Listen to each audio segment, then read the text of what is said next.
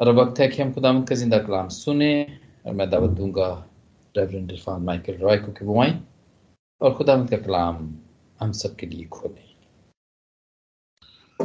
Thank you very much मसीह यसु में आप सबकी सलामती हो इकसठवें बाब में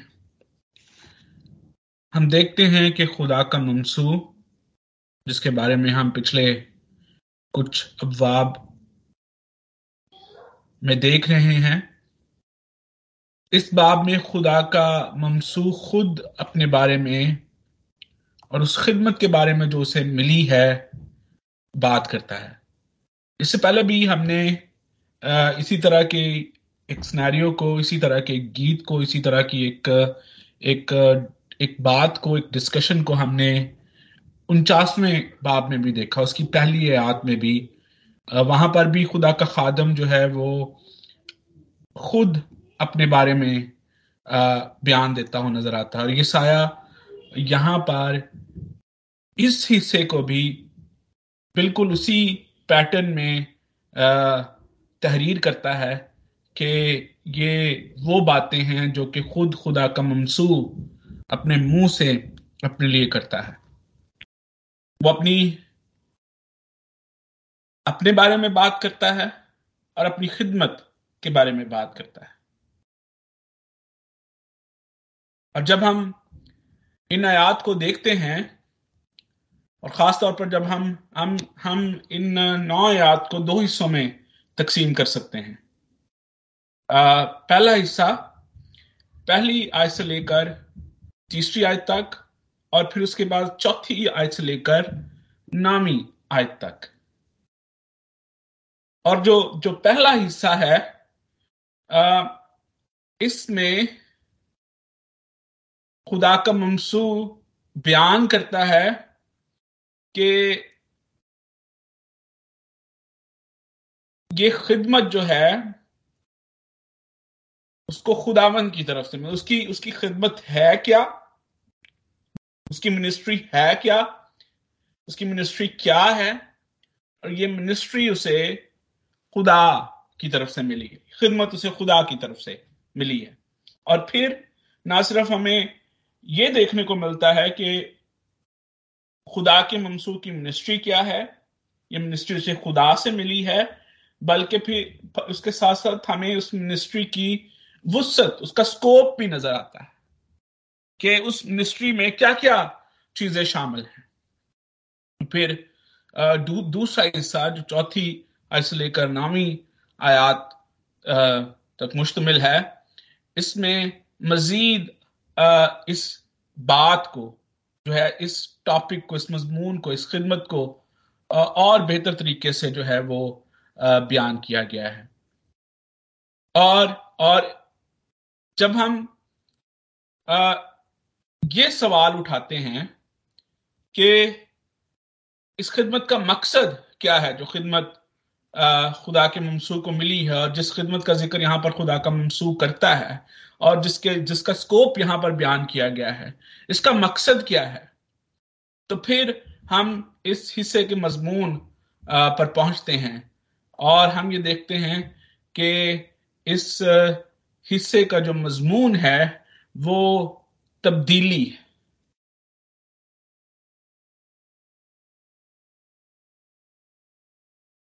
खुदा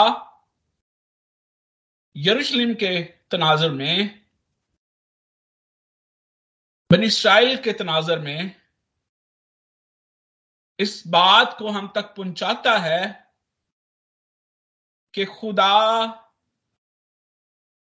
हमारी हालत को, हमारे स्टेटस को, हमारी हमारी ज़िंदगी को, हमारे करदार को तब्दील करता है।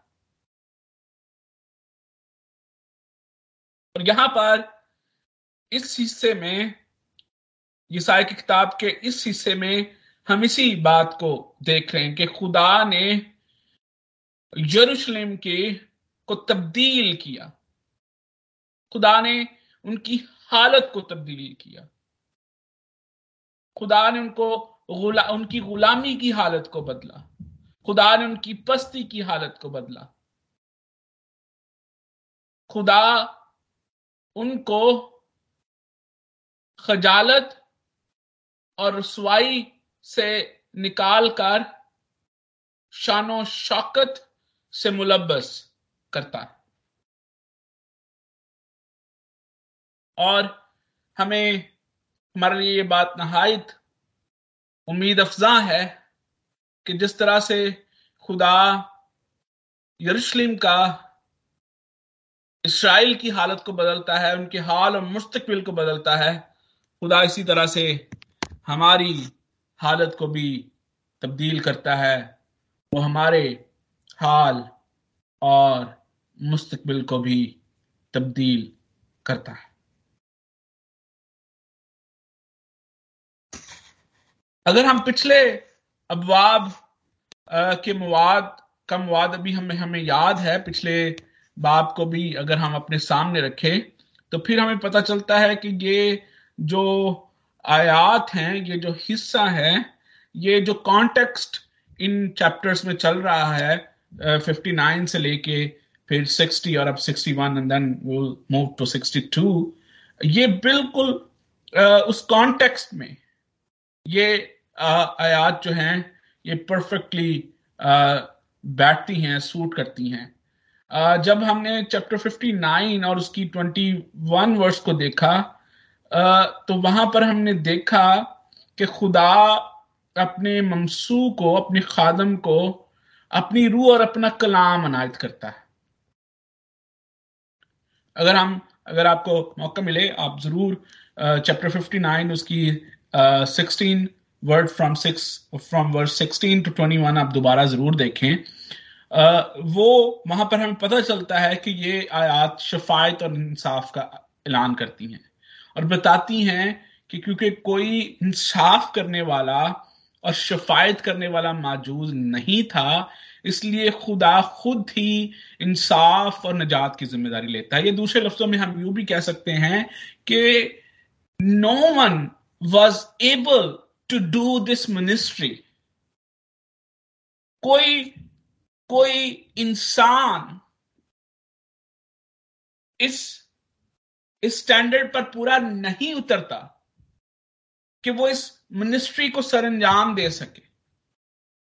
और इसी, और क्योंकि कोई इंसान इस स्टैंडर्ड पर पूरा नहीं उतरता, और फिर हम पिछले वाह में जाएँ और खास तौर पर जब हम चैप्टर 52 से आगाज़ करते हैं और 53 क्लाइमिक्स क्लाइमिक्स को देखते हैं तो वो मिनिस्ट्री और उसका स्कोप और खुलकर हमारे सामने आता है। No one is capable of doing that task जो कि खुदा के खादम ने जिसको सर अंजाम दिया, जिसका ज़िक्र हमें तिरपनवे बाप में बाब में मिलता है। और क्योंकि कोई ऐसा शख्स मौजूद नहीं है जो हमारे लिए एक दरमियानी का काम कर सके, इंसाफ का काम, इंसाफ के तकाजों को पूरा कर सके, इसलिए खुदा इस टास्क को अपने हाथ में लेता है। और वो अपने बेटे को इस खिदमत को, इस टास्क को पूरा करने के लिए मुकर करता है। और यही यहाँ पर बेटा जो है, खुदा का ममसू जो है, जिसको इस खिदमत के लिए मसा किया गया है, वो यही बात हमारे सामने पेश कर रहा है कि उसे ये खिदमत खुदा की तरफ़ से मिली है। खुदा अपने बेटे को ये खिदमत बख्शता है और बेटा उसको खुशी से कबूल करता है और इस खिदमत को सरंजाम देता है। ये खिदमत क्या है? ये हमारी हालत को तब्दील करने की खिदमत है। खुदा हमारी हालत को बदलना चाहता है। खुदा हमें हलाकत से हमें पस्ती से, हमें रसवाई से निकालना चाहता है। और ये अल्फाज में इसलिए इस्तेमाल कर रहा हूँ क्योंकि ये इसराइल के, उस वक्त के कॉन्टेक्स्ट पर बिल्कुल पूरे उतरते हैं।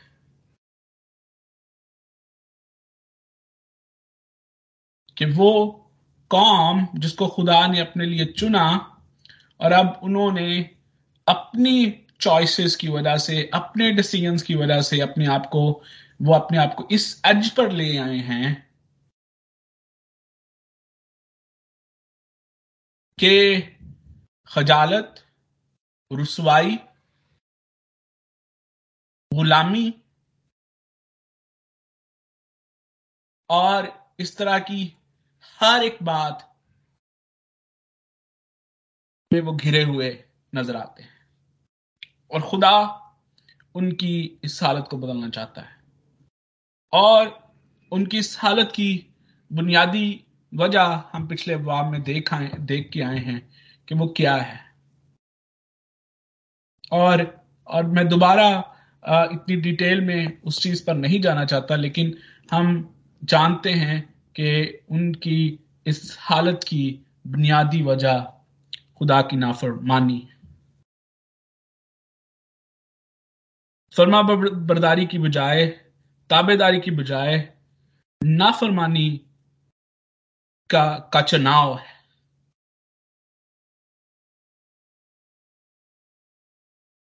और जब हम तवातर में मुसलसल अपने लिए रॉन्ग चॉइसेस का इंतखाब करते रहते हैं तो फिर हम इस अज पर पहुँच जाते हैं। कि हमारे हम पस्ती रसवाई खजालत की तरफ़ गामजन होते हैं।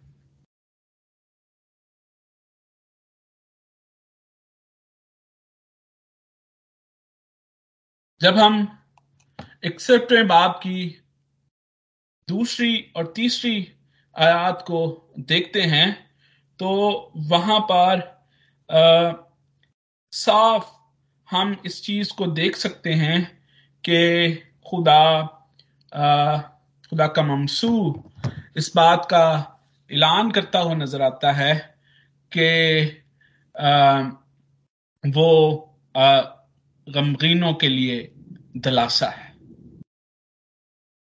वो गमजदों के लिए खुशी का पैगाम है। वो मातम की जगह खुशी का रोगन है और उदासी के बदले सताइश का खिल्लत। इस ममसू की ये खिदमत है कि वो गमों को खुशी में तब्दील करे और गमों को खुशी में तब्दील करने के लिए ज़रूरी है कि वो चीज़ जो कि गम का बायस है, वो चीज़ जो कि पस्ती का बायस है। वो चीज़ जो कि तकलीफ़ का बायस है, उस का इलाज किया जाए, उसको दूर किया जाए। और खुदा का ये ममसू ना सिर्फ़ उस उस वजह का इलाज करता है, उस वजह को दूर करता है, बल्कि अब यहाँ पर ये बात भी नज़र आती है कि वो अब जबकि ये वजह दूर हो चुकी है, इसलिए वो अपने लोगों की गमी को खुशी में बदलता है। और हमने साठवें बाब में इस पशीन गोई को देखा, जब हम साठवा बाब उसकी तारवी आयत में हम, हमने देखा कि वहाँ पर ज़िक्र है कि ये सिर्फ़ खुदा का काम है और खुदा ये कैम, ये काम अहद की बरकत के तौर पर करता है, जिसके लिए वो अपने मनसू को दरमियानी मुकर करता है। यानी खुदा जब अपने लोगों के साथ अहद बांधता है तो उस अहद की बरकत में ये बरकत एक एक वादे के तौर पर शामिल है कि वो अपने लोगों के हालात को बदलेगा।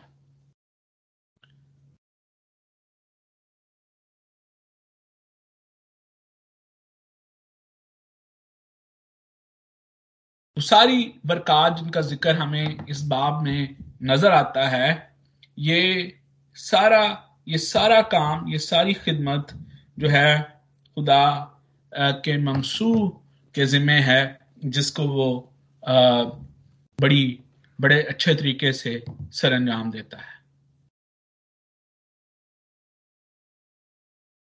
और और जब हम, हमने साठवें बाब में ये भी देखा कि खुदा वहाँ पर डिफरेंट तशबीहात के वसीले से, मुख्तफ तशबीहात के के वसीले से इसी बात को जो है वो ट्रांजिशन जब हम कर रहे हैं, साठवें बाप से इकसठवें बाप में आते हैं तो उस ट्रांजिशन में ये बात नज़र आती है कि खुदा जो है वो एक शाख लगाने की बात करता है और वो वो वो शाख जो कि खुदा ने लगाई है, अब वो इस बाब में तीसरे तीसरी आयत में अगर हम देखते देखें इकसठवें बाब की तो वो आयत बरकत पाती है और वो एक दरख्त बनती हुई नज़र आती है।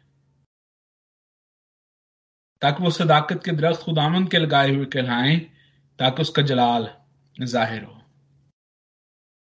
खुदा इस तौर से अपने अपने लोगों के दरमियान में काम करता है कि वो आ, अपने लोगों को इस तरह से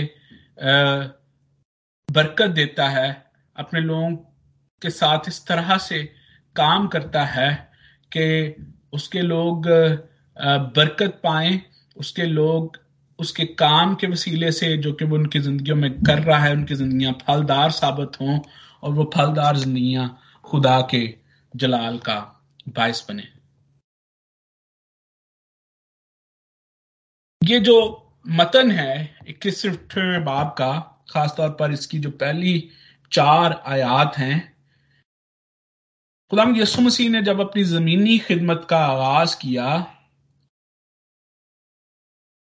तो खुदाम यसु मसीह ने इस मतन का इस्तेमाल किया। अगर हम लुका की अंजील उसका चौथा बाब और उसकी अठारहवीं से उन्नीसवीं आयात को देखें तो वहाँ पर हम गौर करते हैं कि खुदाम यसु मसीह जब हैकल में जाते हैं और उनको ईसाया का सहीफा जो है वो पढ़ने के लिए कहा, दिया जाता है तो वो इस मतन को पढ़ते हैं। लेकिन अगर हम लुका के इस हवाले को गौर से देखें तो फिर हमें पता चलता है कि खुदाम यसु मसीह ने इस मतन को सिर्फ़ साले मकबूल की मुनादी तक इस्तेमाल किया। इस और इससे आगे जहाँ पर ज़िक्र है कि इंतकाम के रोज का इश्तिहार दूँ यसु मसीह इसको इस्तेमाल नहीं करते। वो सिर्फ़ खुदा के साले मकबूल की मुनादी तक आ, जो है इस इस मतन को इस्तेमाल करते हैं। और आ, खुदा की मनसूख की ये खिदमत, जिसका प्रैक्टिकल आगाज़ जो है, वो हमें नए अदमे में जाके मिलता है। खुदा यसु मसीह के इस मतन के इस्तेमाल के वसीले से हम उस खिदमत के स्कोप को बड़े अच्छे तरीके से देख सकते हैं वाज तरीके से देख सकते हैं। एंड इक्कीसवें बाप के इस मतन के इस्तेमाल के वसीले से हम खुदामंद यसु मसीह की, ना सिर्फ़ उस प्रैक्टिकल खिदमत को जो उसने ज़मीन पर सरंजाम दी, ना सिर्फ़ हम उसको जानते हैं, बल्कि हम, हमारी हमारी उम्मीद और हमारे ईमान और ज़्यादा पुख्ता होता है कि यसु मसीह की खिदमत का एक काम अभी बाकी है जो कि वो दोबारा जब इस दुनिया में आएगा तो उसको सरंजाम देगा।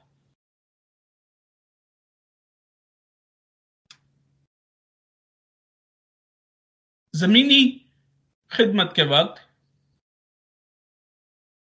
खुदाम यसु मसीह की जो खिदमत है, उसका मरकज साले मकबूल की मुनादी है।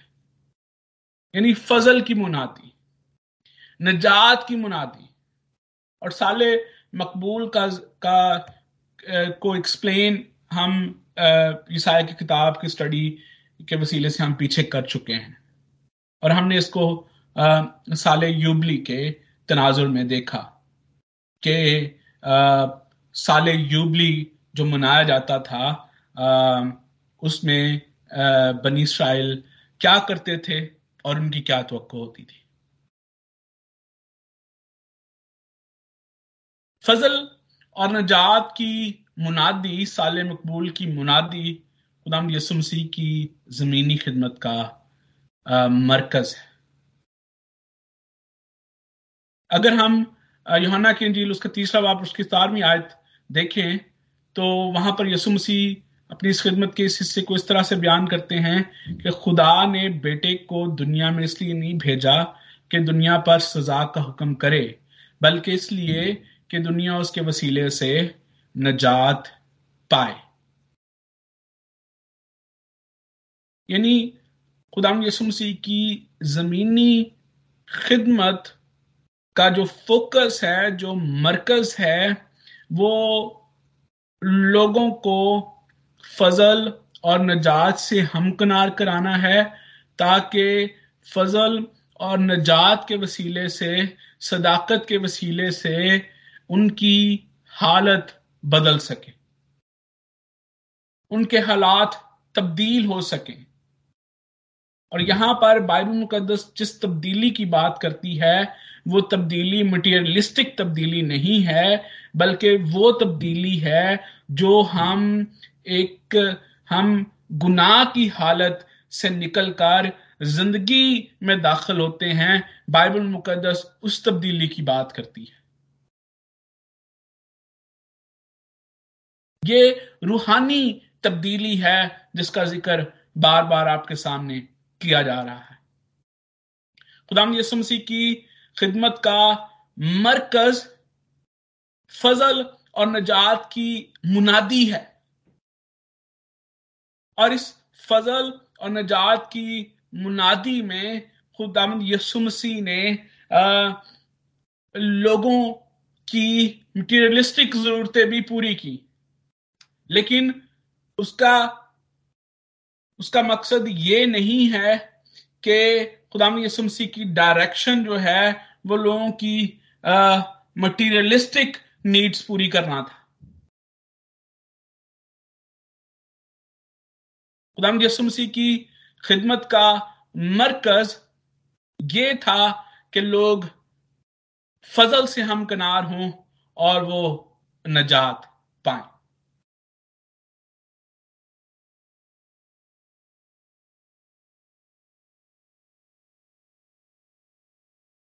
और आज भी वो खिदमत जो कि खुदा के कलाम में मौजूद है, वो खिदमत जिसमें मसीह यस्सु हमारा मॉडल, हमारा नमूना है, उसका मरकज, फजल और नजात की मुनादी है।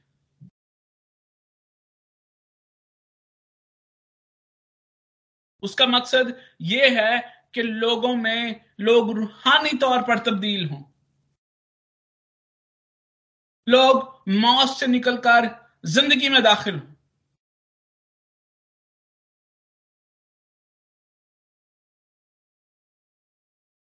जब तक हमारी खिदमत का मरकज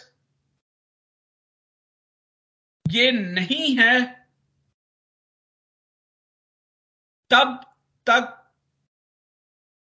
इस बात को याद रखें कि हम मसीह यसु की खिदमत और उसकी खिदमत के मकसद को पूरे तौर से नहीं जानते।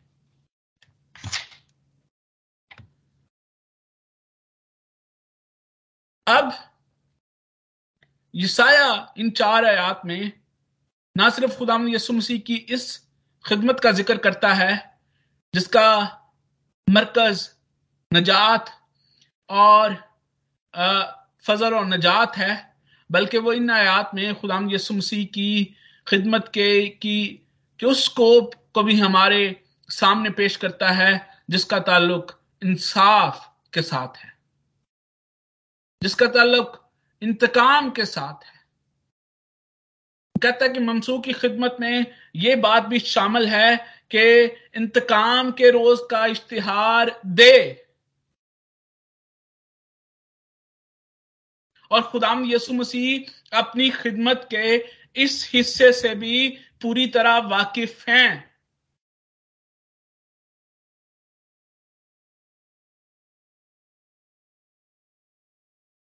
यहाना की अंजील, उसका पांचवा बाब और उसकी बाईसवीं आयत से लेकर अगर आप उनतीसवीं आयत को पढ़ें तो वहाँ पर ये ये ख्याल आपको मिलेगा कि वहाँ पर ज़िक्र है कि खुदा ने बेटे को अदालत करने का काम भी सुपुर्द किया है। और उसको उसको अदालत करने का इख्तियार बख्शा है। ये अदालत भी उसकी खिदमत का हिस्सा है। ना सिर्फ़ फजल और नजात की मुनादी उसकी उसकी खिदमत का हिस्सा है, बल्कि अदालत और अदालत करने का इख्तियार भी उसकी खिदमत में शामिल है। और योहन्ना की अंजील ना सिर्फ़ उसकी अदालत और उसके उसके उसकी अदालत के इख्तियार को बयान करती है, बल्कि ये भी ये भी बयान करती है कि अदालत का वक्त आएगा। यानी खुदाम यसु मसीह की जो जमीनी खिदमत है, वो नजात और और फजल और नजात के साथ जुड़ी हुई है और अब वो दोबारा जब इस दुनिया में आएगा तो वो अपनी खिदमत के इस हिस्से को, जिसका ताल्लुक इंसाफ और इंतकाम से है, वो इस खिदमत को सर अंजाम देगा। ईसाया के सहीफे में खुदा का ममसू यसु मसीह अपनी खिदमत और अपनी खिदमत के स्कोप को बहुत पहले हमारे सामने रख देता है।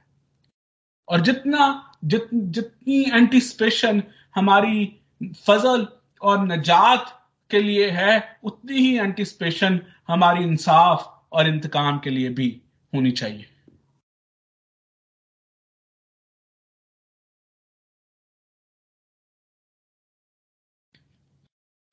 खुदा फजल और नजात के वसीले से ना सिर्फ़ हमारे हाल को बदलता है बल्कि वो फजल और नजात के वसीले से हमारे मुस्तकबिल को भी बदलेगा। ये हमारा ईमान है। लेकिन ये ईमान और ये उम्मीद सिर्फ़ ईमानदारों के लिए है। गैर ईमानदारों के लिए ये डर और खौफ का बायस है। ईमानदारों की के लिए की, की डेस्टिनेशन ये दिन है जिस दिन खुदा यसु मसीह अपनी ये खिदमत सर अंजाम देगा। लेकिन गैर ईमानदारों के लिए या फर्जी ईमानदारों के लिए ये ये चीज़ खौफ और दहशत और डर का बायस है। इसीलिए बहुत सारे नाम नहाद ईमानदार इस दिन और इस दिन के साथ जुड़ी हुई चीज़ों को ना सिर्फ़ खुद समझते नहीं समझते, बल्कि वो लोगों के सामने भी इसके गलत व्यू को पेश करने की आ, कोशिश करते हैं। बहुत सारे लोगों का ये ख्याल है कि निजात का पैगाम जो है वो यूनिवर्सल है इसीलिए अदालत के रोज एक यूनिवर्सल फॉरगिवनेस होगी। याद रखें गुलाम यसु मसीह अदालत के रोज ईमानदारों के लिए हमेशा की ज़िंदगी और गैर ईमानदारों के लिए हमेशा की हलाकत लेकर अदालत और इंसाफ का काम करेंगे। ईसा यहाँ पर यसु मसीह की जिस खिदमत का बयान करता है वो दो हिस्सों पर मुश्तमिल है। और ये दो हिस्से खुदाम यसु मसीह की पहली आमद और दूसरी आमद के साथ जुड़े हुए हैं। ईसाई यसु मसीह की पहली या दूसरी आमद का ज़िक्र नहीं करता लेकिन नए यादनामा के वसीले से हम इस हकीकत से आगाह होते हैं कि ये दोनों हिस्से जो हैं ये खुदाम यसु मसीह की, की की पहली और दूसरी आमद के साथ जुड़े हुए हैं। नयादामा वाजे करता है कि यसु मसीह अपनी पहली आमद में एक खादम की तरह अपनी खिदमत को सर अंजाम देते हैं। लेकिन अपनी खिदमत के दूसरे हिस्से को सर अंजाम देने के लिए वो एक फाते के तौर पर आएगा। एक बादशाह के तौर पर, बादशाहों के बादशाह के तौर पर, जिसको अदालत करने का, इंसाफ करने का इख्तियार बख्शा गया है। इसी समय यसुमसी की खिदमत के बारे में हमें तीन बातें सीखने को मिलती हैं। खुदा, पहली बात, खुदा के ममसू की इस खिदमत के लिए खुदा अपने ममसू को अपनी रूह अनायत करता है। और ये बाइबल मुकदस का पैटर्न है। बाइबल मुकदस में हमें इस बात का बारहा ज़िक्र करता है कि खुदा मसीह ने जिसको, खुदा ने जिसको अपनी खिदमत सौंपी, उसने उसको अपनी रूह अता की, ताकि वो रूह की हदायत के वसीले से अपनी खिदमत को सरंजाम दे सके। खुदा मूसा और हरून को अपनी रूह अनायत करता है। खुदा बजलियल को अपनी रूह अनायत करता है। पुराने अदामे में भी हम इसी कॉन्सेप्ट को देखते हैं, फिर नए एहदामा में हम इस कॉन्सेप्ट को देखते हैं। और अब आज के दौर में हम खुदा के पाकरू की इस खिदमत के लिए शुक्रगुजार हैं जिसमें वो हमारा मददगार और हमारा रहनुमा है जिसके वसीले से हम खिदमत को सर अंजाम देते हैं। हमें यस्सु हम उसके आ, हमें यहाँ पर उसकी उसके मसा किए जाने का उसकी खिदमत का मकसद भी नज़र आता है स्कोप भी नज़र आता है। यहाँ पर सात कामों के वसीले से उसके खिदमत के मकसद को वाजे किया गया है। सात ऐसी चीज़ें बयान की गई हैं जिनको मसीयसु सरंजाम देता है। और फिर हमें खुदा के मसू की खिदमत का फल नज़र आता है। ममसू की खिदमत बेफल नहीं है, बल्कि एक फलदार खिदमत है। आज भी वो लोग जो कि खुदा की तरफ़ से खिदमत हासिल करते हैं और खुदा के पाकरू की हदायत और उसकी मदद के वसीले से खिदमत के काम को सरंजाम देते हैं, उनकी खिदमत फलदार खिदमत साबित होती है। और याद रखें कि बहुत दफ़ा ज़रूरी नहीं है कि आपका आपकी खिदमत का फल आपको नज़र आए। आप एक बागबान की हैसियत से, एक माली की हैसियत से अपने काम को सरंजाम देते हैं और शायद आपके किए हुए काम के वसीले से जो फल पैदा होता है, उसको दूसरे लोग जो है देखते हैं, दूसरे लोग उसके वसीले से बरकत पाते हैं।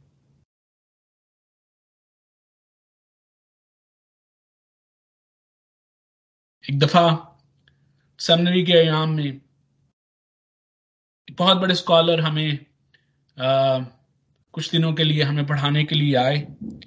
And he was amazed by the concept that is used in our part of the world जहाँ पर खुदा के अजीम खादम सीनियर पादरी और ऐसे जैसे अल्फाज उनको सुनने और देखने को मिले।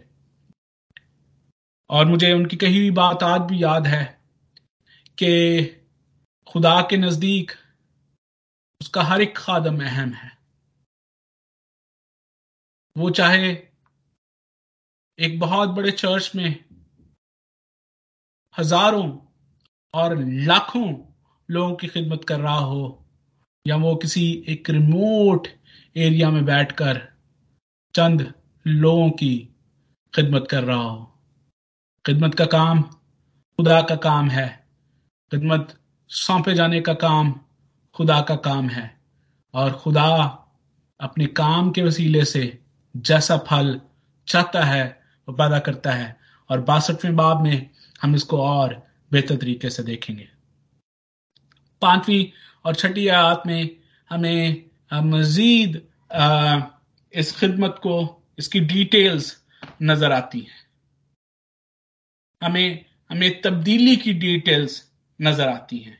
और फिर वक्त की कमी की वजह से मैं आ, इसको मज़ीद इसकी तफसील में नहीं जाऊँगा। लेकिन आ, याद रहे कि हमें खुदा तब्दीली का काम हमारे अंदर देखना चाहता है तब्दीली देखना चाहता है।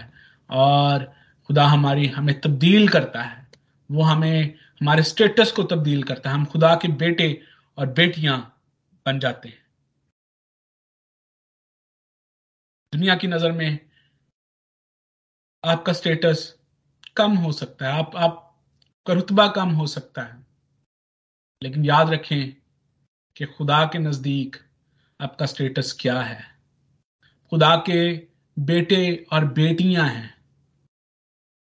और ना सिर्फ़ आप खुदा के बेटे और बेटियाँ हैं, बल्कि हर एक वो शख्स जो कि खुदा यसु मसीह की इस खिदमत के वसीले से जिसने बरकत पाई है, वो खुद, वो खुदा का बेटा और उसकी बेटी है। इट डजेंट मैटर कि दुनिया में उसका स्टेटस क्या है। स्टेटस दुनियावी स्टेटस और दुनियावी क्लासेस दौलत की तकसीम, ये सारी दुनियावी बातें हैं। खुदा के नज़दीक हम सबका एक स्टेटस है और हम उसके बेटे और बेटियाँ हैं। सातवीं और नवी आयत में फिर सातवीं से लेकर खुदा उस सेहत को बयान करता है। जब हम जब हम उस सेहत में शामिल होते हैं तो हम तब्दील होते हैं और बहाल होते हैं। याद रखें कि तब्दीली और बहाली के लिए अहद में शामिल होना लाजमी है। और यसु मसीह उस अहद का दरमियानी है। हम यसु मसीह के वसीले से उस अहद में शामिल होते हैं। जब हम उस अहद में शामिल होते हैं खुदा हमारी रसवाई को खुशी में बदल देता है। वो खुशी जो कि फानी नहीं बल्कि गैर फानी है। और क्योंकि ये फानी खुशी नहीं है इसके लिए इसका इसार भी फानी चीज़ों पर नहीं है। क्योंकि ये मादी खुशी नहीं है इसीलिए इसका इसार भी मादी चीज़ों पर नहीं, नहीं है।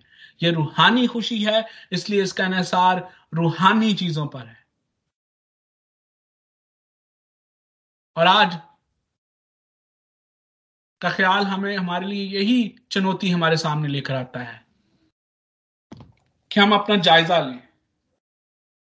क्या हमारी हालत, हमारा स्टेटस तब्दील हो चुका है? और अगर हमारी हालत और हमारा स्टेटस तब्दील हो चुका है तो क्या हमारी, हमारा गम खुशी में तब्दील हो चुका है। क्या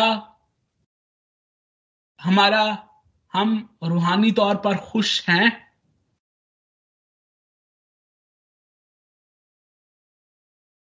क्या हम रूहानी तौर पर उन चीज़ों पर एनसार करते हैं जिनका ताल्लुक हमारी रूहानी खुशी से है। उन चीज़ों की तरफ़ भी हम उसी तौर से माइल होते हैं एंटिसिपेट करते हैं लेवरेज करते हैं जिन जिन चीज़ों का इसार हमारी रूहानी खुशी पर है। या हमारा फोकस सिर्फ़ और सिर्फ़ मादी खुशी है। इस सवाल के साथ मैं आज के इस ख्याल को आपके सामने रखना चाहता हूँ कि अपना जायजा लें। क्या आप रूहानी तौर पर खुश हैं? क्या आप उन रूहानी चीज़ों की तरफ़ माइल हैं जो आपको रूहानी खुशी बख्शती हैं? क्या आप वाक्य ही तब्दीली हासिल कर चुके हैं? खुदा इस कलाम के वसीले से आपको बरकत बख्शे। आमीन। आमीन आमीन। थैंक यू वेरी मच भाई साहब फॉर द ब्लेस्ड मैसेज हमें अपनी जायजा लेने की ज़रूरत है।